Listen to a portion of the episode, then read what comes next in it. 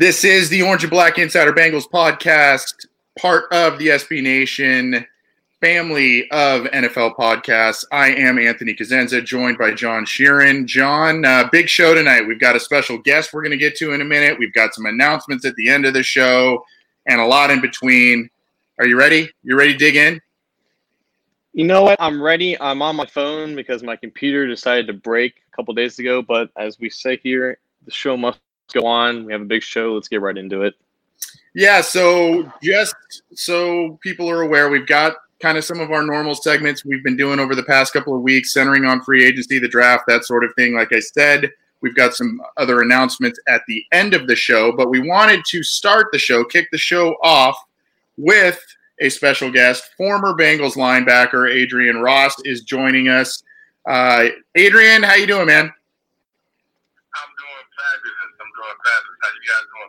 We're, we're doing well. Thanks for joining us. Uh, for those who may be on the younger end of the spectrum, Adrian Ross played for the Cincinnati Bengals for six for six seasons, 1998 through 2003. So he's got a good grasp of the team, the way they operate, and has been kind of in. He was in a uh, transitional period of the team. We'll talk about that in just a second. But you know, you had you had a really interesting career, Adrian, and I, I wanted uh, to kind of kick off the interview with that you know, you were an undrafted free agent out of Colorado State. You made the, you made the Bengals team, and then you climbed your way into being a starting uh, starting linebacker for the team.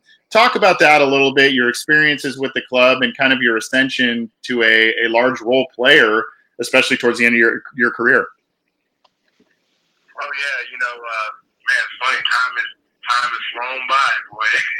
Back to 1998, coming out of Colorado State. Um, uh, you know, the thing for me, I uh, Colorado State moved me to defensive end. I was really a linebacker, so um, you know, I came in. I was I got to exhibit uh, my rush skills, and you know, one thing with um, Dick LeBeau being the defensive coordinator, um, you know, coming with that exotic three three four, coming with the blitz and zone blitz and everything.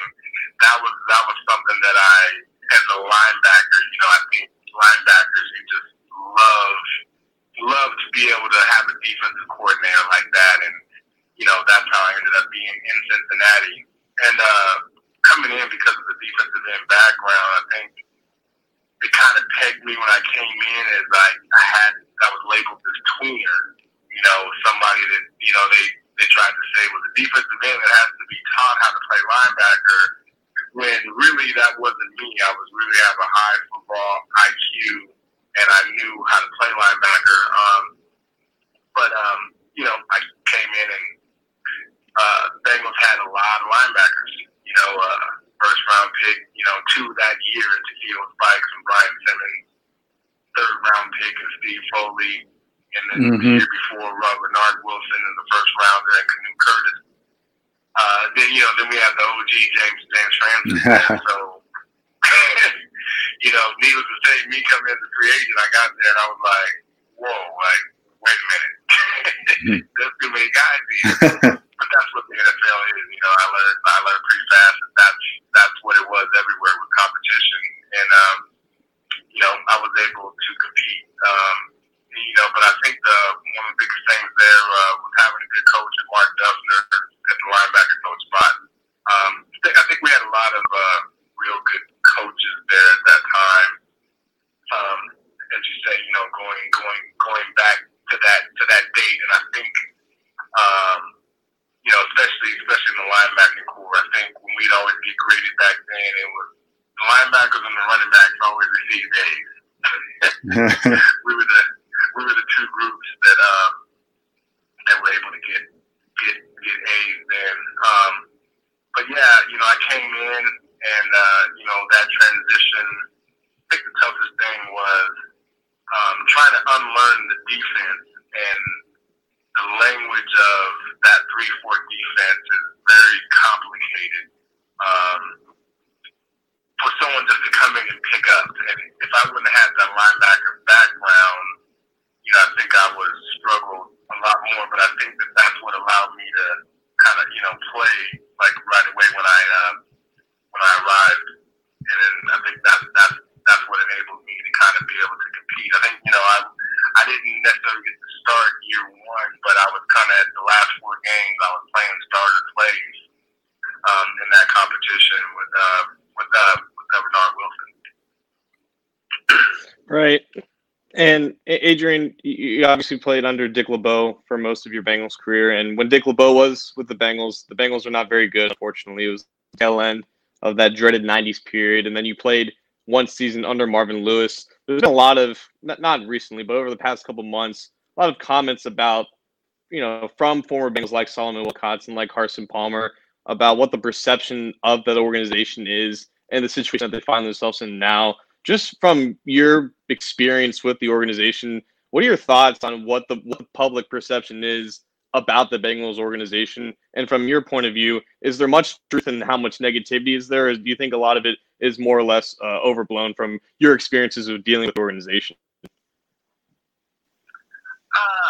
I think a lot of it's a combination. Um, you know, like if we go back to I mean, a lot of it is comparison to what other teams are doing. It's not necessarily a bad thing in itself when you look at it. So, say someone like me, who I was, you know, I was only there, and at the end, I went to Pittsburgh. Well, I didn't get to view anything different until I left. Um, and you know, having a personal relationship with the Browns, um, you know, a lot of like most of the public, they don't really get to hear them or see them, and you know, they're they're great people, and I think that that's that's kind of one thing. I think that because nobody really ever, the public doesn't really get to hear them and get to hear their passion for people and their passion for football. And I think that that's kind of a missing piece that kind of makes it go, make the Bengals, you know, stay on the negative side. I mean, you know, along with uh, losses, and especially during during that time period. But uh, you know, the the ownership, you know, they're they're really good people, and um, you, you know, I think that um, when, like, say, when LeBeau was there, you know, he was a player's coach. You know, having having been in football for the number of years that that he's been as a player and as a coach, and um, I think when he took over, what I got to see even from Bruce Coslet to Dick LeBeau, you know, was um, everybody liked the LeBeau, and he, you know, was able to handpick a lot of the people, especially the DBs. I think, you know, when, when I look at the team and the makeup, I think they drafted a DB in the second round like every year during that time period. And um, what I saw happen was these veteran guys would come in, and because of that public perception, they come to the Bengals, and when they're, you know, a highly talented big contract free agent, they feel that oh I'm I'm I'm arriving to the Bengals and I'm the guy now that's going to take over. And it's like no, like we've got some guys here. we've got some guys here. We've got some leaders here. And not not that there was necessarily friction, but you know I think some of these free agents. Um, here's the negative side of it for me when I look at it is some of these free agents are put up kind of more on a pedestal than some of the the guys that have been there you know, and they're not necessarily big big money guys, but it's like this outside guy is coming into the team, and we're gonna market and hype him up as as the guy. And I think that that, that, that that's kind of um, you know that kind of is what the public um, gets to see because you know you're getting those those guys are coming from different teams, that come from different organizations, and they're able to compare and they're able to talk about you know what it what it is or what it isn't. And um, so it was, it was. Um, I guess I'll say that it's, it's a combination of both. You know, I think, I think, but the main thing I think is because people don't really see the ownership, and they get to hear from the ownership themselves. So it's just other people talking, and, and I think it's the same thing that can kind of continues to, to perpetuate. Talking with Adrian. Okay, well, that's good to know. Talking with Adrian Ross, former Bengals linebacker, here on the Orange and Black Insider Bengals podcast. Played six seasons for the Cincinnati Bengals from 1998 to 2003. Didn't mean to cut you off there, Adrian, but um, we are we also run a live chat uh, as we simultaneously stream the, the video and audio of this of this program. We I just want to let you know real quick before I get to my next question. We've got a couple people saying they used to dominate NFL 2K football with you. Um, ta- And uh, we had another guy ask if you still dye your hair in Bengal stripes. Um, I, I, remember you did that towards the, the, the latter part of your career. Um, where I wanted to go next, though, and you've kind of you've kind of provided some nice segues to it, you know, and I think it's a testament to you and your talent as a player.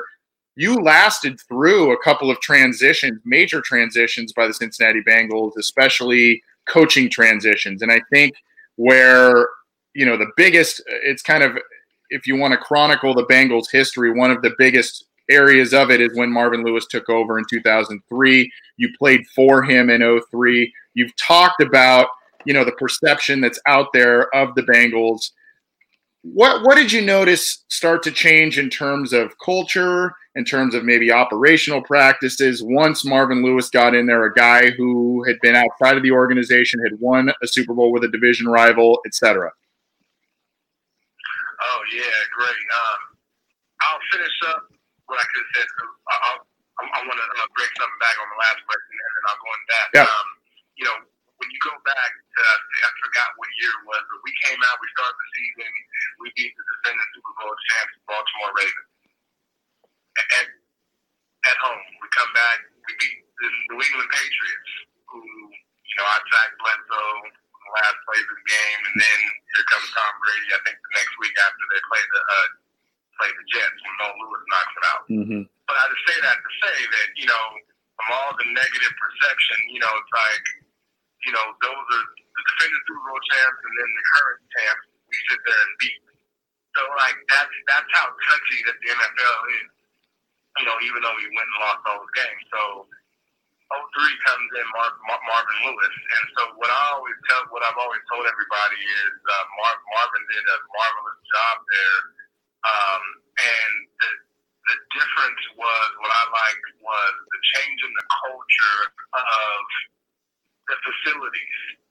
You know, so we had this. We we went into this old. I mean, you know, I came in and we were in Cinergy and on that turf and the turf burns. And, you know, then we moved into Paul Brown, and because we were the new team in Paul Brown, you never really thought that it was gonna, you know, year after year it was gonna stay the same because we moved in there.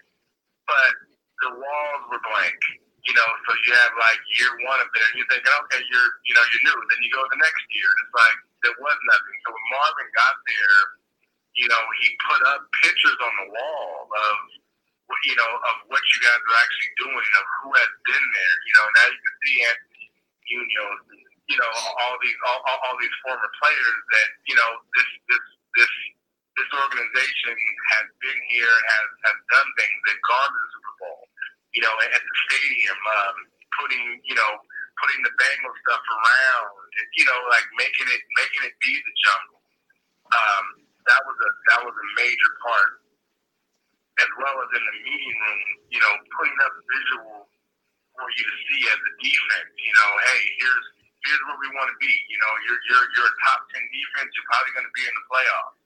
You know, if you can win your division, you know, it was it was it was stuff like that that I felt that a lot of players um, were able to think about. You know, um, things things things that uh, you were able to think about, and you're able to see, and you're able to see week in and week out, and just uh, holding holding players accountable. Um, you know, I think he was probably I probably got to get the harder side of him a little bit more you know he had to come in there and change the culture. Um, but yeah, that that along with the game plan, not that the other staff, you know, wasn't. I mean, the game plans were down to the T. It was just um, it was just a little different in the approach. It was like here's the game plan, and here's how we're implementing it in practice, and it was kind of being told. And for a player like me, I could fully understand. So now I understood when this call is being called, this is what we're trying to accomplish versus, you know, we're going to go through and practice all these plays and you guys know how to execute a play, but we don't necessarily know when and where and why it's being called, you know? Yeah.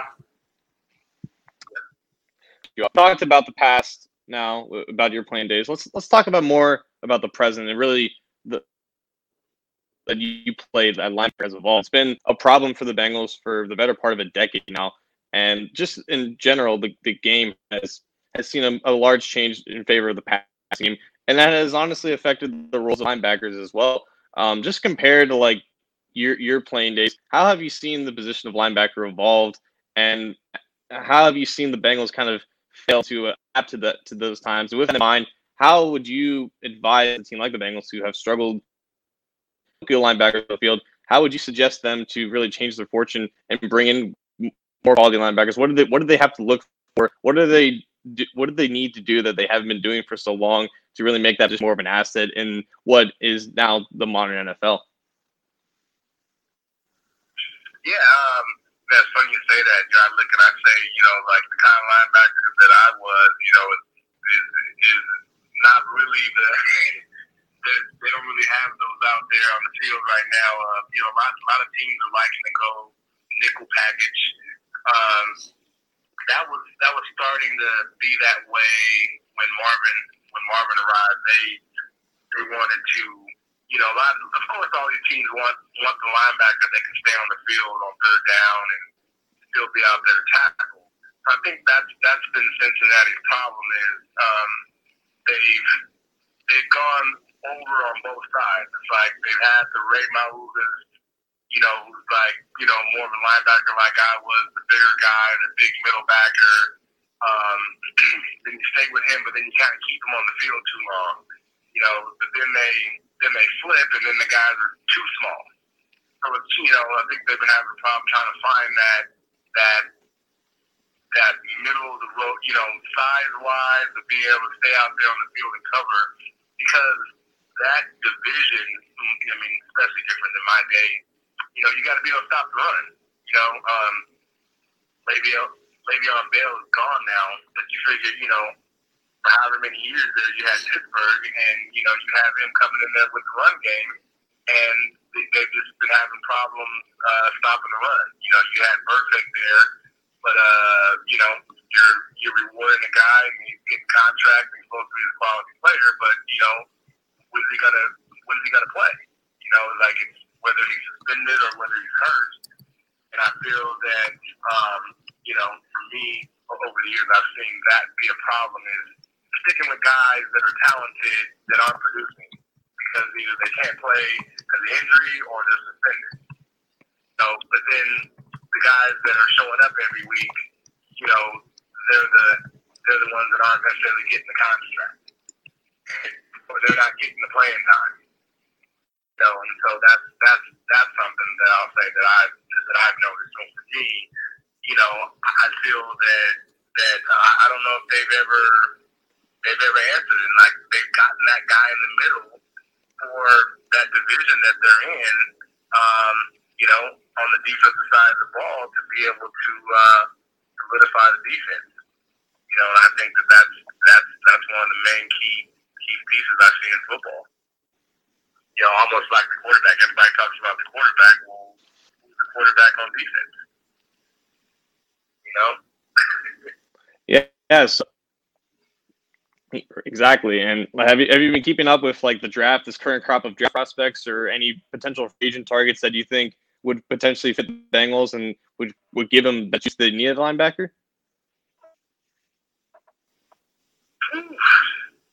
linebacker? haven't this year like I normally do. Uh, I mean, you know, like I, most of the time, I you know in college, I'm you know watching the teams with the better defense, and you know pretty much every year, you know, it's like you go to Alabama, Alabama, Clemson, LSU, Penn, Penn State. You know, you're looking for these uh, linebackers, but um, uh, I I have not um this year, and you know, but talking about it, you know, when I just saw the combine, how the um kids from Clemson, you know, did all the running and jumping and all that stuff well. And that's what I'm talking about when we say new age league. You know, it's like, do you, you know, like, okay, he's he's light. You know, he's two twenty five, two twenty eight, two thirty. Now he can always gain weight, but it's like those guys can do all that running, but can they stop the lead? Can they put their shoulder in? Are they going to be healthy to be able to do that? When when you're looking at those guys, because I'm seeing that those are the guys that they're talking about. Um, excuse me, uh, um, that are that are tops on the chart. Um, you know, obviously Chase Chase Young. You know, for me, that's that's a guy. you know, like from his from his production, uh, not even this year, but last year, you know, when um, he was playing for Bosa. Uh, you know, he's he's right he's right up a guy like that that that I'd want to be. Not not necessarily that he's a middle linebacker, but just who who who he is and what he is on defense. He's a he's a game changer.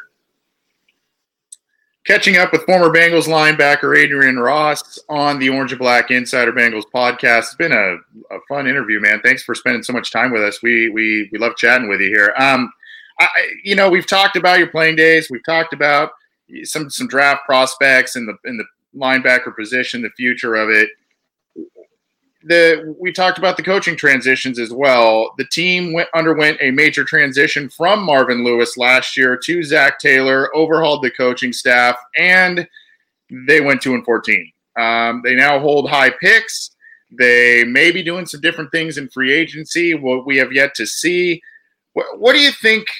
Uh, where, what are your impressions of this team and where they're heading? Um, do you do you see a little bit of uh, you know what Marvin Lewis was able to do in 03? Do you see some similarities in Zac Taylor, or is this just not really heading in the right direction?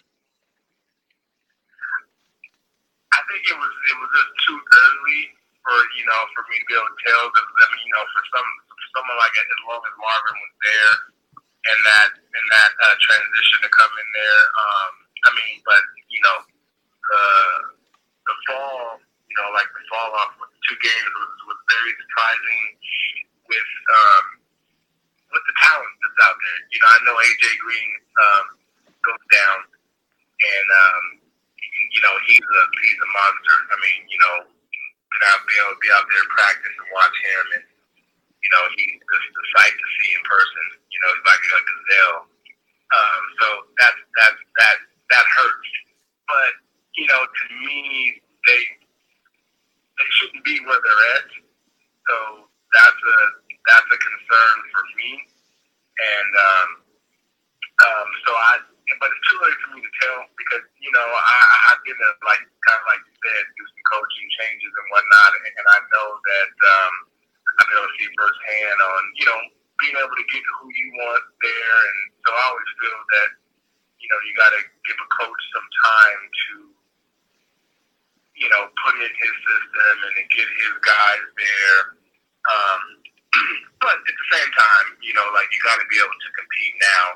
And um, you know, with Geno Atkins and you know, like we see these guys, like they've had high picks um, that they have in the secondary, and um, you know, I feel that they should be doing um, doing much better than winning uh, two games. So uh, you know, don't know what it is, but I think it's too early for me to say that they're going in the wrong direction. But uh, this year's gonna gonna tell a lot. Yeah, and they've got the the top pick in the draft and a number of high picks. So um, you know, the quarterback change and.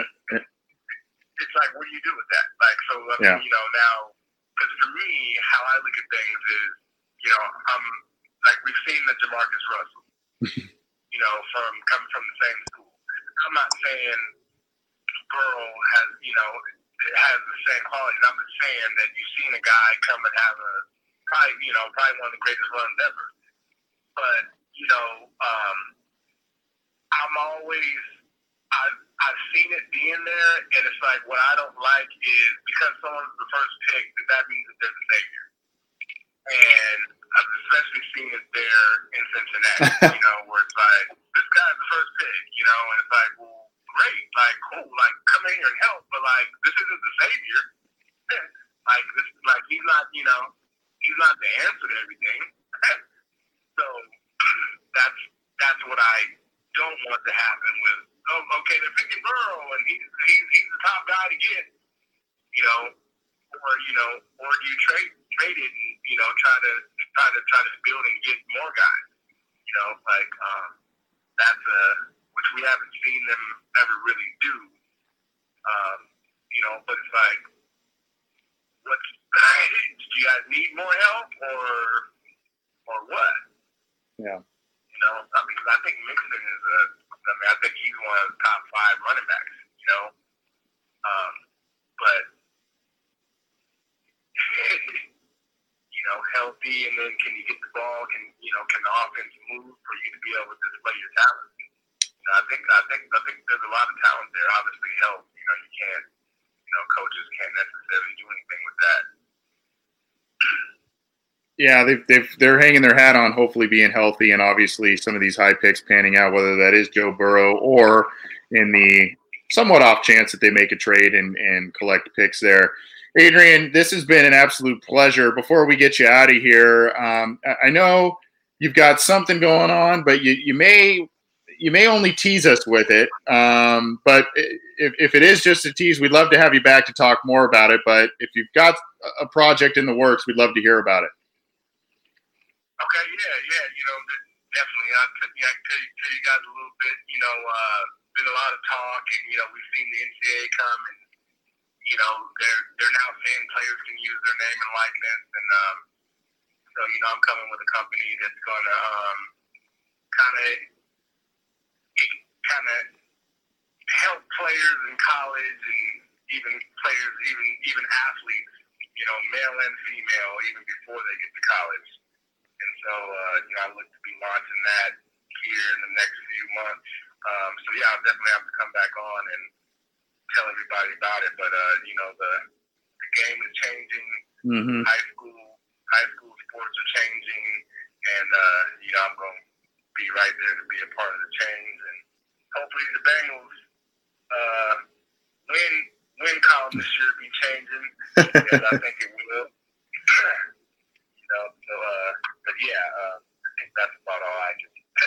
okay, fair enough. I, I mean, on the Bengals front, yeah, yeah, on, on yeah on the on the Bengals front, it's hard. For, it's hard for them to. It's hard to foresee something lower than two wins on a season. But I guess stranger things have happened. But sounds like an interesting project from what you can tell us. When it is ready to launch or has been launched, like I said, I'd love to have you back on and um, you know talk to us about that and obviously the progression of what you're doing.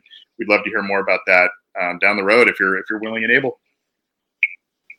Definitely, I definitely will do that. I want to uh, give a shout out to Mike Holmgren, you know, to out there and all the, all the Cincinnati fans. Appreciate y'all. well, this this has been an absolute pleasure, and yeah, Mike Holbrook, one of our one of our listeners, linked us up, and um, thank you to him. But Adrian, it's been it's been a pleasure. Uh, we will have you on again soon, hopefully, and um, best of luck to you going forward. Hey, thank you, thank you, Nick. I appreciate that. All right, take care. Okay, talk to you soon. Bye. Support for this show comes from Sylvan Learning. As a parent, you want your child to have every opportunity, but giving them the tools they need to tackle every challenge that takes a team. Now more than ever, educational support tailored exactly to what your child needs can make all the difference. That's why parents have trusted Sylvan Learning for 45 years as the ultimate teammate in their child's educational journey, instilling in them a love for learning and a passion for reaching the next level. And Sylvan's Insight Assessment can identify gaps in learning and areas that could be of concern for your child. It's a 360 degree view into your child's learning that you can't find anywhere else and helps ensure that your child didn't miss something in school that might put them at a disadvantage in the future. And right now, it's the best price of the year at $29. Go to sylvan29.com to learn more and get your child's assessment for only $29. That's S Y L V A N 29.com. it's Kaley Cuoco for Priceline. Ready to go to your happy place for a happy price? Well, why didn't you say so? Just download the Priceline app right now and save up to 60% on hotels. So, whether it's Cousin Kevin's Kazoo concert in Kansas City, go Kevin, or Becky's Bachelorette Bash in Bermuda, you never have to miss a trip ever again. So, download the Priceline app today. Your savings are waiting. Go to your happy place for a happy price. Go to your happy price, Priceline that was former Bengals linebacker Adrian Ross. That was John. That was uh, that was an absolute pleasure, man. Um, you know, I thought we'd get maybe ten minutes or so out of him, and uh, that, uh, he just was giving us awesome answers. I, I loved it. Step on this toes. Oh. if people are looking at me like that, I look really anxious. It's because I am because there's a little bit of a lag on my phone. So if I stepped on his toes, I apologize to Adrian a little bit, but you can tell definitely when we have guys in which which ones are passionate. I'll talk about this this stuff and which guys are just wanting to get off. But Adrian was definitely more of the former there, and we definitely appreciate that. Yeah, uh, appreciate his time, and hopefully we can get him back on. And again, uh, thanks to Adrian Ross, former Bengals linebacker from '98 to 03. Obviously, has seen a lot with the organization, so uh, gave us quite a quite a, a cool insight into his playing days. And because he is a good friend of the show and has linked us up with a, a couple of interviews. Hint, hint on the new on the announcement later. Mike Holbrook, who usually joins us via the Facebook chat, I, I think he is in there now. He is a realtor in the South and Central Florida air, area with United Realty Group. Um, again, Mike Holbrook, MikeGetYouMoving.com in the South and Central Florida area. Uh, Mike Get You Moving with over 20 years of real estate experience.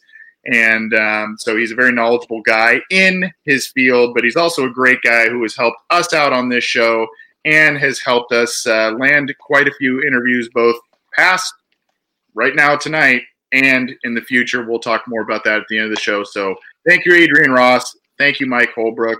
Appreciate the introduction. Go check out MikeGetYouMoving.com if you are in the South or Central Florida area and you need some real estate advice, information, that sort of thing, Mike Holbrook will help you out. This is the Orange and Black Insider Bengals podcast. I'm Anthony Cosenza. He's John Sheeran. We just had an awesome time talking with former Bengals linebacker Adrian Ross. We hope you enjoyed that interview. If you were unable to join us live, you can get this show on iTunes, Stitcher, Spotify, Google Play, on iHeartRadio. It's on Megaphone. You can subscribe to our YouTube channel, and all of our content is on cincyjungle.com. Subscribe to our channels so you get notified when upcoming shows are, are coming up here and when we go live so you can join us live. Or if you're unable to, you also get notified when shows are posted to channels so you can download them. So, um, yeah, get the show how you can. Join us live when you can. We like to hear from you. John, I think it's time to, since we're now basically a week away, provided that the coronavirus doesn't stop free agency or something. Um, I, I, think it's time to talk a little bit about free agency. Now, when we've done this over the past couple of weeks, we've spotlighted, you know, potential Bengals targets, outside guys that could come in. Maybe they fit the mold from a financial perspective, a positional fit, that sort of thing we, we haven't really done is talk about the internal guys, the guys who are their own guys, who they usually focus on in free agency, and who, you know, are set to hit the market. Maybe they want to resign them. Who knows? But I think we kind of want to run down. I'm going to let you take the lead on this a little bit. Um, but I think we kind of want to run down on some of the Bengals free agents, if not all of them, what we think they're going to do. I think you put a post up on this, by the way, on cincyjungle.com, a very comprehensive one, which was very well done. Um, but I, th- I, think we want to talk about what we think is going to happen with some of these internal guys because that is a critical part to the Bengals free agency strategy. Yeah, and I think we can we can start off with an easy one. We'll we'll, we'll try to go down the line in terms of relevancy, uh, you know, how much they played last year and how much they made names to begin with. There is no more prominent name than AJ Green, but I think the predicting what's going to happen to him is about as easy as predicting what the Bengals are going to do with the first overall pick, and that's franchise tag him. Like he's mm-hmm. the, the, new deadline to place the franchise tag Eve, um, like midnight right before Monday when like legal tampering begins free agency period, and I think the Bengals are going to use all the time that they can to you know exhaust whatever energy they have in terms of negotiating a long term deal, but it's like a foregone conclusion that the franchise tag is happening with AJ. Yeah, I think that, and the big question, John, um, the, the big question here is what is that going to parlay into a long term deal in either in general or is it going to parlay into a long term deal almost right away? I think they have until July to to get a, a long term deal done. Otherwise, he has to play under the under the tag. So, do you think that this gets parlayed? I, I, the franchise tag is a foregone conclusion, and like it or not, that's the best move that the Bengals can do right now because even if they do put him on the trade market, they'll get something back for him uh, of of high value. So there's that aspect. Or they keep him on a one year deal, get a productive veteran, hopefully that's healthy, for their rookie quarterback. Or you keep one of the most productive Bengals players of all time on your team long term. He hopefully retires a Bengal, that sort of thing. So franchise tag's the right move, however you want to look at it. But do you think this gets parlayed into a long term deal? And if so, I mean, I would say probably no much longer than three years, right? Right. Uh, yeah. Like he's 32 this year. A three-year deal with him at 34 35 by the time that expires. Um, there's been past contracts where guys will sign in their early 30s and then usually three years like max with that. And you're right. Like this, the whole purpose of the franchise tag is to prolong this process of negotiating this long-term deal. And July 15th, I believe, is the official deadline. If they do not reach a deal by then, he's under contract for just one year under the franchise tag. I think after they handled, you know, this whole situation throughout the season of putting their foot around saying we're not going to trade him, you know, we won't be a bad franchise tag him at all. But like they've stated, you know, at the combine throughout the entire season into the offseason that he's going to be a Bengal in 2020. That's going to happen regardless if they agree a long term deal or not because on the franchise tag. But it, it is smart to put him specifically on a one year deal because they're, they're, they have to have a certain significant level of uncertainty whether he can stay healthy for however long his proposed ex- extension could be because he hasn't been on the field since the middle of 2018. He's up there in age, and you have to think his production is naturally going to be declining rather than just increasing at this point in his career because he has reached the peak of his career. So even in general, like the franchise tag makes a lot of sense, even if he wasn't, you know, going through all these health concerns. But you know, they obviously value him extremely high, probably higher than any other team in the NFL at this point. And yeah, this is just a vehicle to assure that uh, that that, that long term deal does end up uh, coming to fruition. Yes, for those who are either joining us live or watch the YouTube video after the fact, I've got a list up of Bengals free agents courtesy of Spotrac. So uh, we've got the list here. There are 19 guys, I think, by my count. Yeah, there's 19 guys here. So, um, you know, they go how they're listed here is obviously for market value, et cetera. Darqueze Dennard, the other big name guy, I think, coming up here, um, and and the other big point of discussion. Another, I, hate to use the word frustrating in terms of the player and the situation, but a real kind of head scratcher because another guy who first round pick when he's played, he's played pretty well, especially well in the slot, not so much on the boundary um, but you know, still capable, I would say, on the boundary, but definitely a slot guy. Maybe he overvalues himself. He seemed to have done so last year when he tested the market and came back to the Bengals on a one-year rental deal. Ended up starting the season on pup, so he missed you know the first six games, but uh, ended up playing for him from there. So, uh, how do you see this playing out? There's been some rumors that basically they think that that it's time to part ways but we thought that was the case last year, and they got him back on a one-year deal. Exactly, and I think a lot of the miscommunication from last year is kind of going into this year. Whereas uh, Dennard wanted to test what his market was because he had aspirations to be more than just a slot cornerback. He wanted to to sign a deal that would make him a highly paid boundary cornerback. And unfortunately, his market was soiled because no one really you know saw him like that, and also because no one really knew that he had uh, a knee injury that needed a knee scope back in May that forced him to miss the first half of the season. So, he, as well as he played for the Bengals last year, the Bengals still recognize that he missed seven games. And they didn't get the full value of the one-year contract that they signed him to. And you're right, though. Like he's one of the better, more underrated slot cornerbacks in the game right now. And if he just accepts his role as that, there can be some type of mutual agreement here for some type of a long-term deal.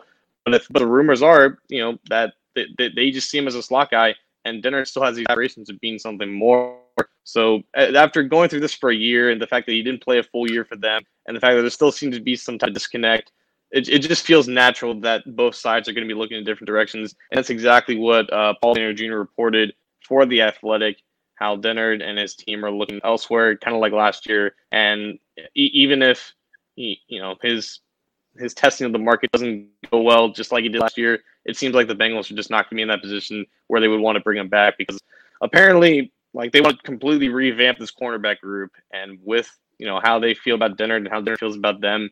It just might not be a match doesn't belong much much further.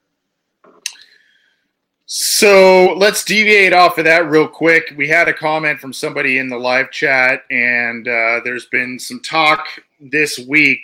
Um, well, really, starting Wednesday, I think it was on Dre Kirkpatrick's Instagram. Uh, he put up a little on on his story. If you're social media savvy, uh, he put up a story, and it among some pictures, him working out and other things.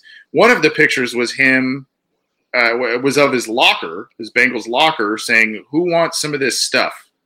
Um, interesting to say the least. There has been no news, official news from the team that they are moving on from him, trading him, cutting him. We think that's going to be the case, but not definitive.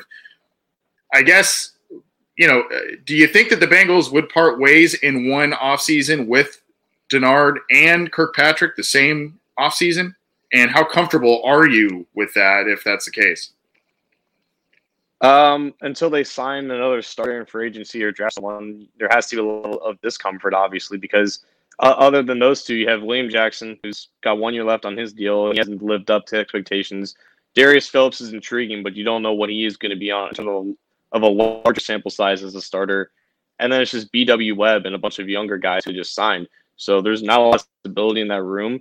And as much as you know, you can dislike Dre Patrick for all for all the you know embarrassing stuff he does on the field. He does play pretty consistent for the most part. He just gets highlighted with a lot of bad plays. I think it makes sense at this point, you know, even with saying that though, to part ways with Kirkpatrick because you are saying a decent chunk of change that you can use in other areas that you can even use to upgrade him at cornerback.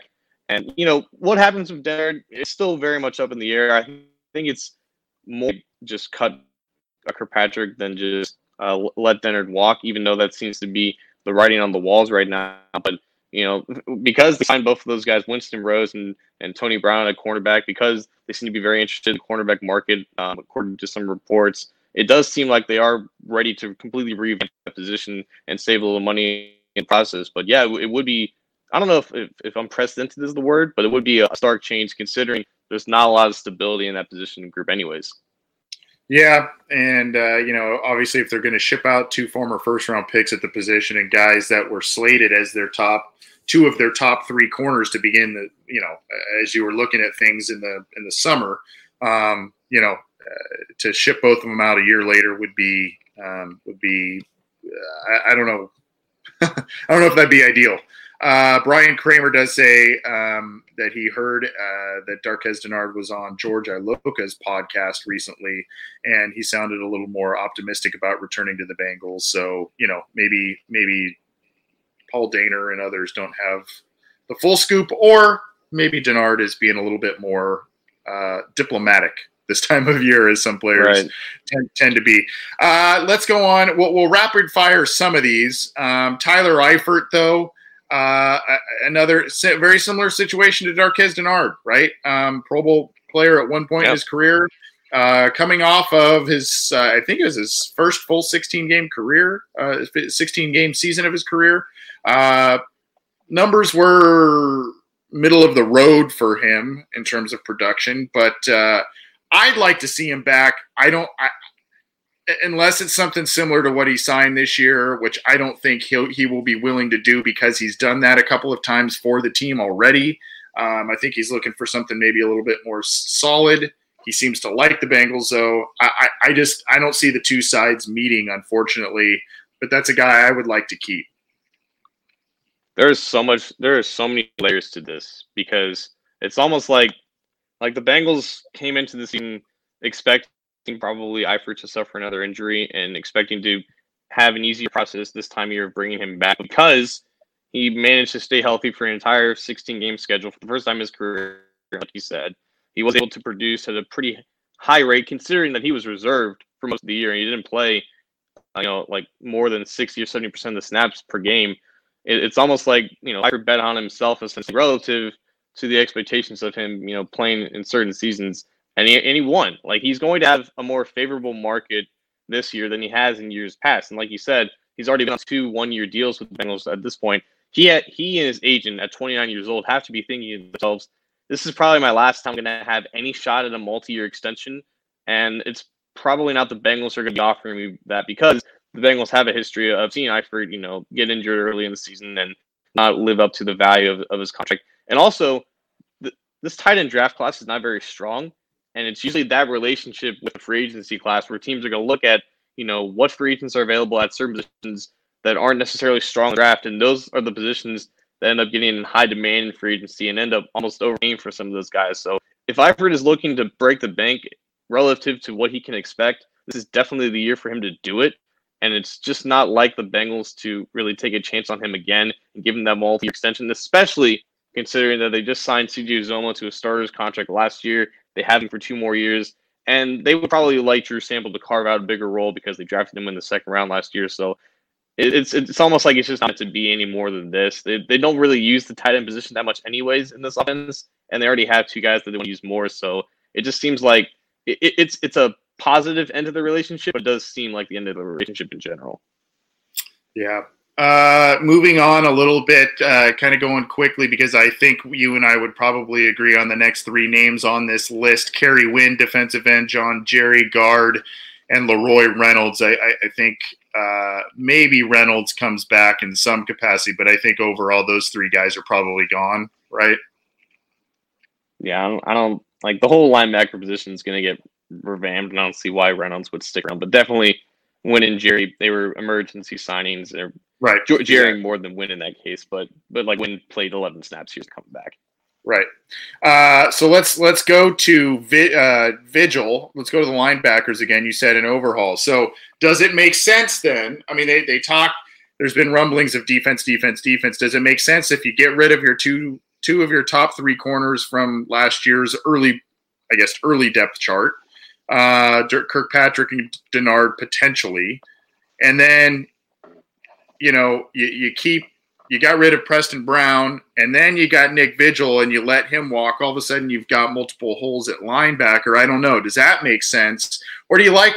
Do you think? Are you confident in what you saw towards the end of the year with Vigil to say, hey, you know what? Maybe he's making a little bit of strides, and uh, you know he's turning a corner. He is 27 though, so I don't know. That's the one variable because he played his best football of his entire NFL career towards the end of last season, and I I don't know if that was like the same effect with Germaine Pratt, where just getting rid of Preston Brown on the field just made Vigil Vigil that much better in comparison. But that definitely opened the door for a potential one year proof deal. And you know, comparing into the cornerback position, like there is talent at the cornerback position that they could be moving on with and releasing in terms of Kirkpatrick and Dennard there is no talent at the linebacker position aside from you know Germaine Pratt. So I, I, it's I, I don't think it's that big of a deal when you re, you know you release the guys that make up that position group if they just aren't good in general. I think you know a, a complete positional overhaul has been overdue for some time. Even if you know statistically and, and analytically the position doesn't have that much value on the success of your defense and your team in general, but when it's when it's been that bad, when it's been noticeably that week for your defense, and it's one of the main reasons why your defense is one of the worst in the league. You, you should have no issue, and there should be no harm with getting completely new bodies in there because like they're gonna they're gonna go out of the way to get new bodies there, and it's hard for it to be any worse than it was this year. So if they bring Vigil on a one year deal, I wouldn't be surprised. I wouldn't hate it, but it, as long as it doesn't assure him a starting spot, as long as you know they can get out of it easily if he doesn't you know live up to snuff like Preston Brown did, that would be the only way of justifying it. I, I would say. Yeah. Uh, so could, we've only got a couple of other unrestricted free agents, and I think we can go a little faster with the restricted and exclusive rights free agents. Right. But um, the, the other two unrestricted here are Billings and Fejedelem. Uh, Fejedelem, I, I, I think, you know, special teams kind of captain, a guy. I think he was uh, was wasn't he an alternate for the the Pro Bowl as a special teams guy at one point. Um, has come in and made a couple of plays on defense. Just seems like a guy that if you give him you know, a, a pretty decent contract. He should stick around. I think he's a Darrin Simmons guy. They gave Darrin Simmons a promotion this year after his unit did very well for the team, really the only unit who, that performed well last year as a whole. I think he stays probably for a reasonable contract. Uh, Fejedelem, that is. Do you agree? Absolutely, and like I, I, don't, I don't think you give Simmons that extra, you know, power, I guess, in, in his title and then have the special teams captain leave. I think bringing back shouldn't be difficult at all, considering he's just a backup safety. But he definitely does have value as that special teams captain. He's why that unit is, is always good and was the best unit in the league this year. And I also think it also goes beyond that. Like Shawn Williams is only under contract for one more year, and you also have Brandon Wilson entering restricted free agency as well. So there's not a lot of long term stability at the safety position in case you lose a guy like Williams essentially, and you want some you want a potential replacement to groom anyways. So even beyond the special teams fast, they might want a guy who can replace him under contract for 2021. But that, like you know, Simmons is going to have input in that decision, and they shouldn't have any trouble bringing him back. Okay. So the other one, and kind of again, one of the biggest questions on this team is Andrew Billings. Um, what, you know, he's only 24. Uh, he has shown signs of, I, I, would say, slow improvement, marginal improvement in his career. Um, played decent last year. Unfortunately, I mean, you saw him drop into coverage sometimes last year, not often, but it's kind of like, what the heck's going on here? So, um, uh, you know, part of me says bring this guy back. He's young. He's showing a bit of improvement. Um, the other part of me says he's limited, and the defense wasn't great with him in there anyway. Um, so I'm a little torn on this one.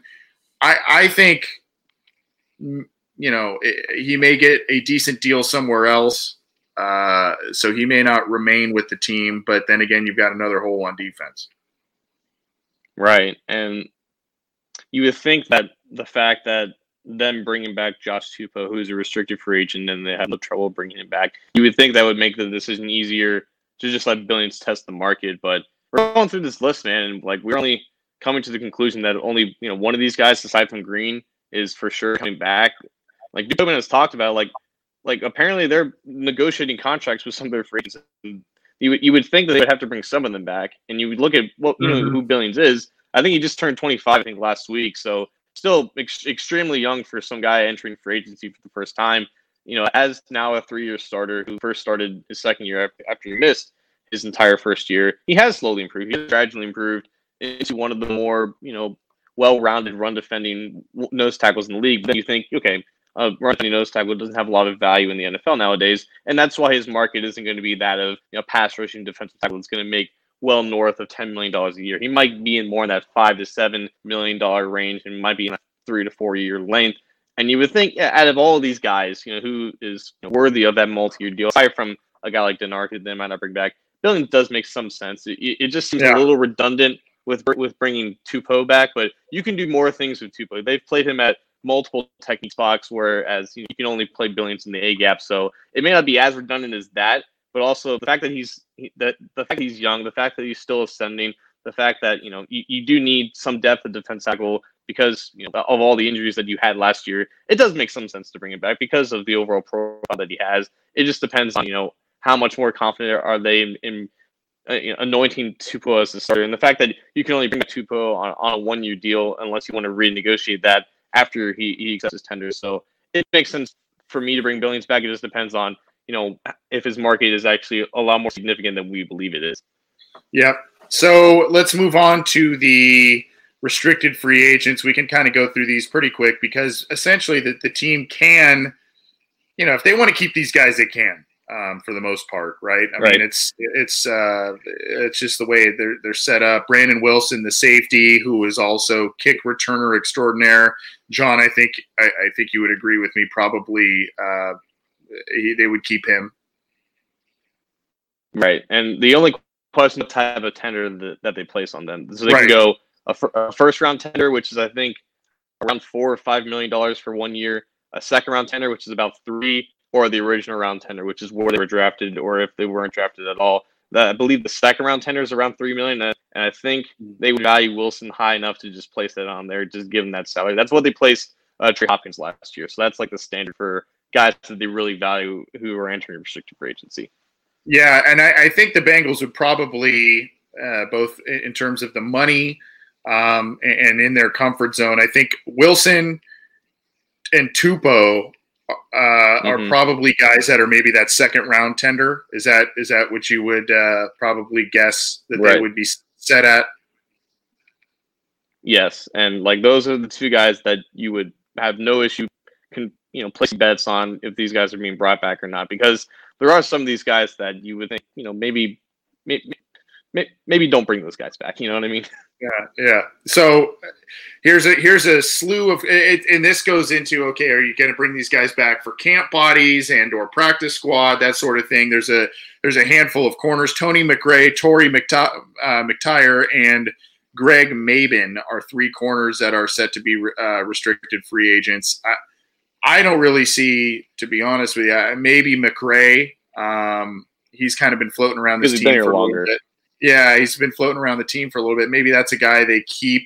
Um, he's done some things in the preseason, but I mean McTyer and Mabin, I don't, I don't know that those guys really, uh, other other than Camp Body, I don't think that those guys fill a role. So maybe, you know, uh, maybe if they want to do something light with them on the restricted free agency side, they could do that. But um, I don't see it. Uh, and then uh, let's go to let's go down to Niles Scott, a defensive tackle, and Javar Javarius Leamon, an offensive tackle. Um, maybe Niles Scott is a guy they they think about keeping around if they end up losing an, an Andrew Billings and they need some more depth at that position.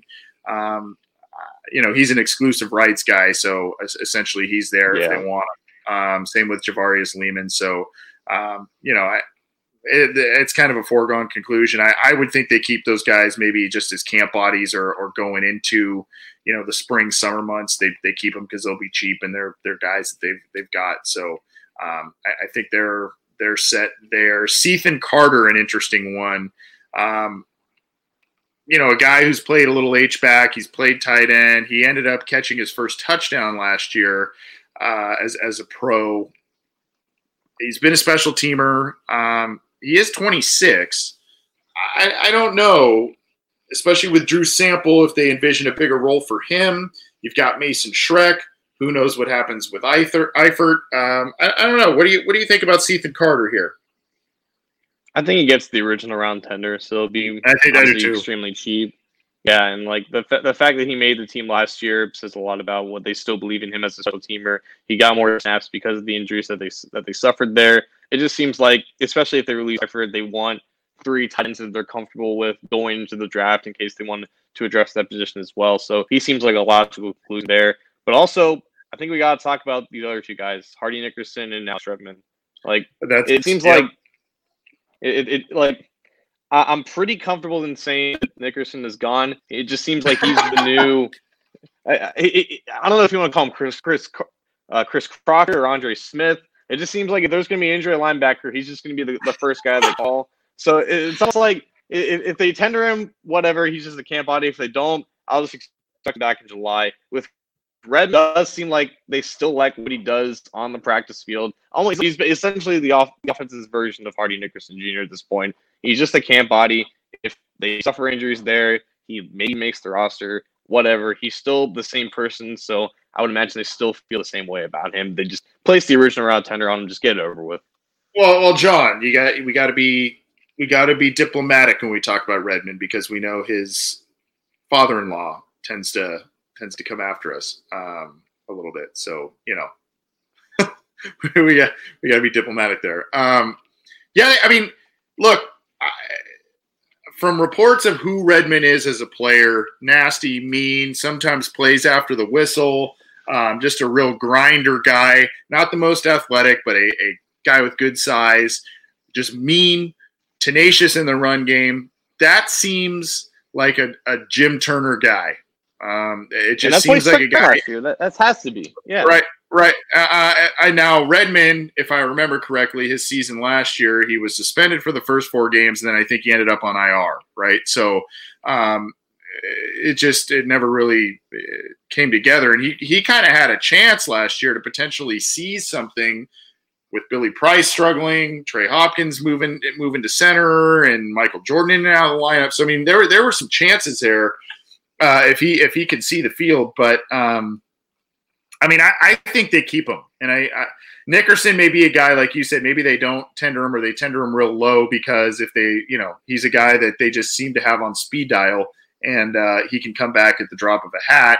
Redmond's a guy they like, and they want to keep grooming him. They need offensive line depth. Some people here are saying in the live chat that the Bengals keep putting out signals that they like where their offensive line is at at the moment. Um, I think we would disagree with that, but you know, uh, maybe maybe Redmond is in that pl- in those plans. Maybe is uh, he's in those plans that going forward. Um, I don't know. I have no I have no issue with Redmond being in camp. I just as long as he's there, he has a legitimate chance of making the roster for whatever reason. That's the only discomfort I think we both have with it. As long as he's just there for death purposes in case somebody gets hurt, it's whatever. But it's the actual fear that we have that he makes the roster because he's made the past three or four at this point. So it's always in the question. Yeah. So let's let's do one other thing, John, because this will be part of free agency, and these are internal guys. Basically, the Bengals can negotiate trades up to a couple of days before the 18th, and they can negotiate with their own guys before you know uh, all that kind of stuff. They can negotiate with outside guys a couple days before the 18th, and they can set up potential trades for guys before the 18th. So we talked about Dre Kirkpatrick. I think we, uh, based on some things, he might be being shown the door here. You've got Andy Dalton. You've got Billy Price. Do you think that these guys are dealt around the first few days of free agency or up to free agency? Or do you think that these are guys that are maybe dealt around the draft or at all?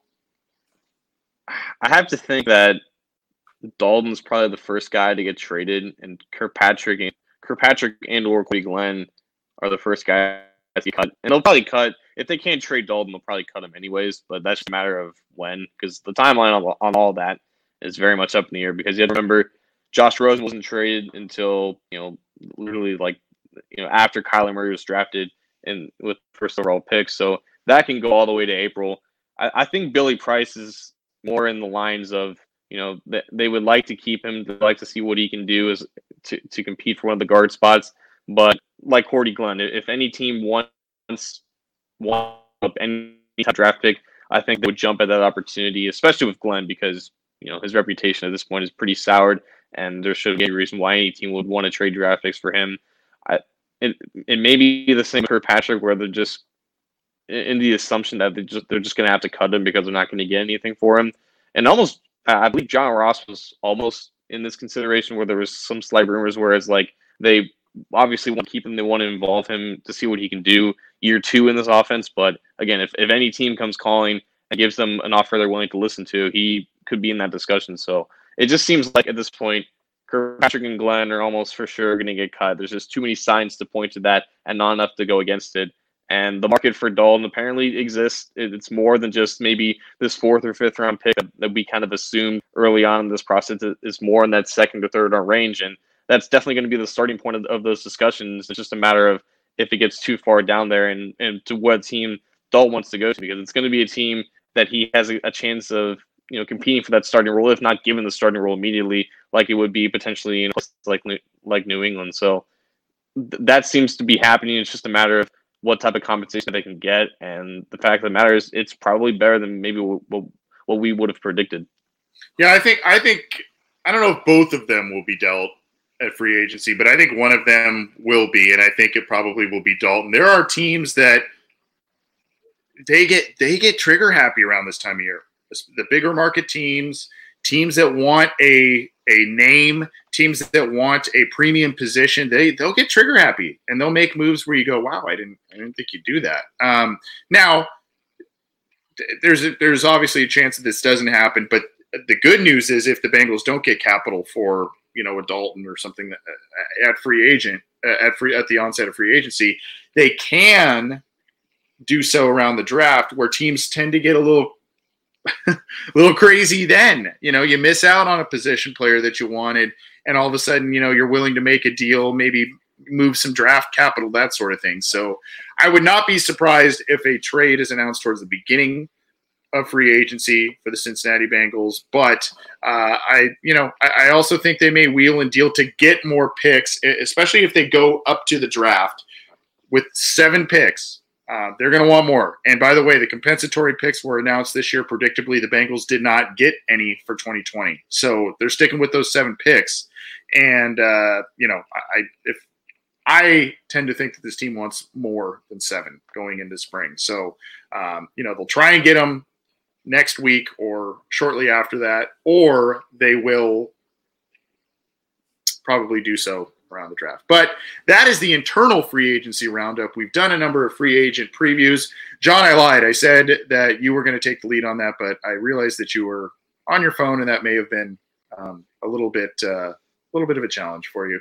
By the way, uh, just not to put John on blast, but if there's a little bit of cutouts or whatever in the audio, John is on his phone this week, so um, you know there may be a little bit of that in the audio recording. We apologize. Temporary thing. He's just just in case, just in case. I'm throwing out that disclaimer. But regardless, we're happy to have him with us. We were happy to have Adrian Ross with us, joining us earlier in the program. We're happy to have you joining us, whether it's live or after the fact on this program. Get the show on any number of audio platforms or YouTube. Subscribe to our channels. Try and join us live if you can, or download the show after the fact on any one of those different platforms that we offer the program on. And of course, keep it to cincyjungle.com for all your news, opinions, analysis, all of that good stuff. It's going to be a busy time of the year over the next really two months, so month and a half or so. So you're going to want to keep it to cincyjungle.com for all of those updates. John, let's drop the mic. Where you want to go this this week as we get out of here? Uh, there's a lot of serious issues, I guess we can talk So I'll kind of keep it light. I was talking with our our old site manager Rebecca Tobach, who is now on to bigger and better things. And yeah, and she was like she was talking about like the Bengals don't have a, a compensatory picks for the first time, what seems like a long time, and it got me thinking.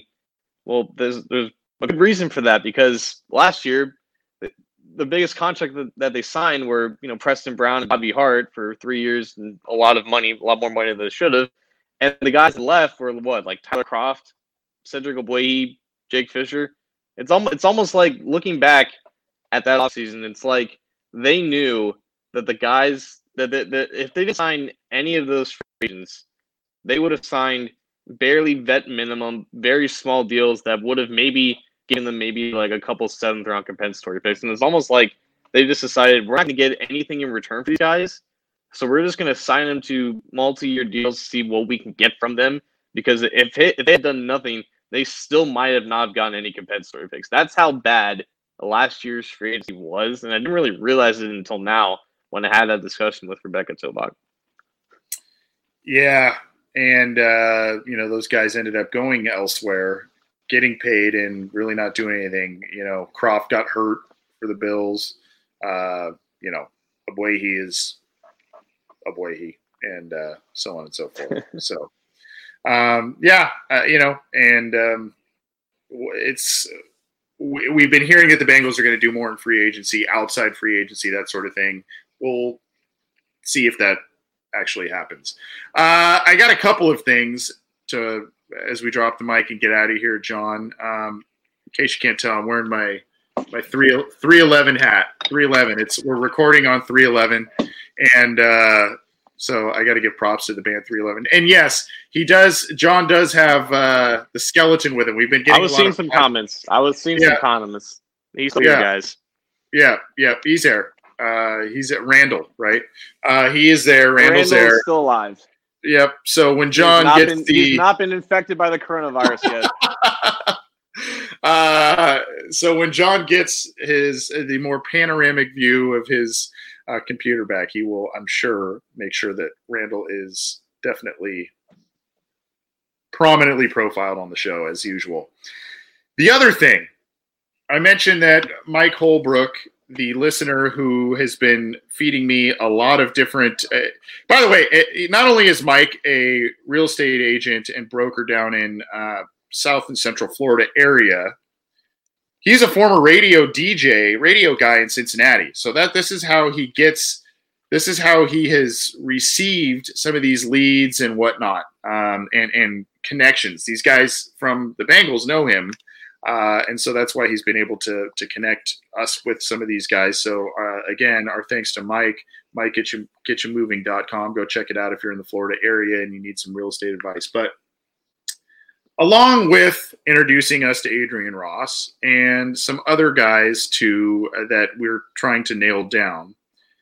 On Wednesday, I ex- I had a text message exchange, John, and this text message exchange was from a former Bengals player who, let's just say, he famously familiarized everybody with a specific dance in the late 1980s, a touchdown celebration. So, as of now, we are set to have Mr. Ickey Woods on the program, not next Wednesday, but the following Wednesday, which I believe is the 25th. So, about two weeks from today, we will be having Ickey Woods, as of now, tentatively, but he has agreed to come onto the show. So, Ickey Woods will be on this program, and I'm probably going to fanboy out, truth be told. So I'm pretty stoked about that. Next week, though, aside from having Ickey Woods on the program, next week we will have Andre Parada on the program. Now, Andre Parada is kind of a tw- Bengals Twitter favorite. For those of you who don't, who may not be familiar with him, he's very knowledgeable. He's very personable. He is kind of a financial expert when it comes to Bengal to contracts, NFL contracts, the salary cap he is incredibly knowledgeable. And I think I, I kind of thought, what better time to get him on the program and his insights than at the onset of free agency? So we got Andre Parada next week, and tentatively Ickey Woods the the week after that. And I'm pretty excited, John. I'm, I am too. He's always. I remember last time we had him on, we expected like 15 minutes. He was he was he talked for like 35 minutes and none of it was useless information so he's definitely got a full mind of stuff that everyone needs to listen to especially around this time of year yeah yep get your was it get your cold cuts um, so Ickey Woods joining I'll, us. Yeah, it, yeah, like Ickey too. Jesus Christ, yeah. Ickey, Ickey Woods too. I, like, yeah, I'll, I'll try to I'll try, I'll try to reel you and calm me down a little bit. So that'll yeah, be my purpose of that interview yeah. So uh, we're excited about that, and um, we hope you will enjoy that. It's been a crazy few weeks for our our program, and a, a great couple of weeks. Um, we had Solomon Wilcots on the program recently. We had Adrian Ross, former Bengals uh, linebacker, on this week's program joining us. What an awesome interview that was! Uh, we've got Andre Parada next week. We've got Ickey Woods the week after that we're set up with a lot of guys, and uh, we're we're very very excited about the the direction of the show, and we're going to get you a lot of different stuff as free agency unfolds, as the draft unfolds. So stick with us. We appreciate it. For John Sheeran, I'm Anthony Cosenza. This has been the Orange and Black Insider Bengals podcast. We'll see you next time.